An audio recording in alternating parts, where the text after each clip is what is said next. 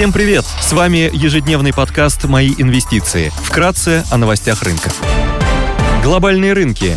Выступление главы ФРС Пауэлла разочаровало рынки в пятницу. Ожидания инвесторов по ситуации с прохождением пика инфляции и смягчения кредитно-денежной политики себя не оправдали. На утро понедельника фьючерсы на американский индекс S&P 500 снижаются на 0,9%. Евростокс теряет полпроцента, китайский Шанхай Композит прибавляет порядка 0,1%. Баррель нефти Brent стоит 101,5 доллара, золото торгуется по 1722 доллара за унцию, доходность по десятилетним трежерис США 3,1%.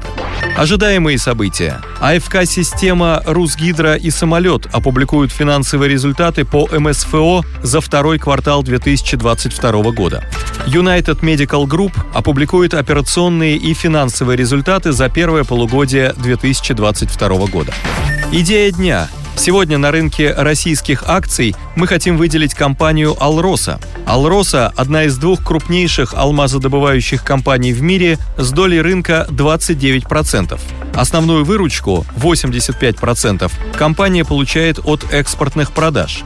Главные покупатели неограненных алмазов компании – огранщики из Индии, чья доля на рынке огранки составляет более 90%. После некоторого замедления продаж, связанного с санкциями США, продажи компании, по сообщениям Bloomberg, снова превышают 250 миллионов долларов в месяц, что находится на уровне до пандемийного 2019 года. Сбои в поставках привели к увеличению стоимости алмазов на глобальном рынке и усугубили уже наблюдавшийся дефицит на мировом рынке алмазов. В 2021 году было продано на 26% бриллиантов больше, чем добыто алмазов. Дефицит сложился из-за отложенного спроса после пандемии и структурного истощения алмазных месторождений. Это привело к росту цен на 30% в 2021 году. Дефицит в прошлом году был покрыт за счет запасов огранщиков и добытчиков алмазов. Но сейчас запасы находятся на исторически низких уровнях, а конечный спрос на камни остается сильным.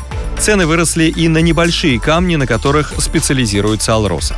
Компания не выплатила финальные дивидендные за 2021 год, так как в это время проходила адаптация бизнеса к санкциям, а выплаченные промежуточные дивиденды уже превышали минимальные выплаты по дивидендной политике в 50% чистой прибыли за 2021 год. Согласно ожиданиям аналитиков, компания может заплатить дивиденды по итогам 2022 года, так как основным акционером является Якутия. При этом доходность может составить 10,8%. Акции компании торгуются с дисконтом 30% к историческому уровню с мультипликатором IVI на EBITDA на уровне 3,8x из-за крепкого рубля и санкций США. Спасибо, что слушали нас. До встречи в то же время завтра. Напоминаем, что все вышесказанное не является индивидуальной инвестиционной рекомендацией.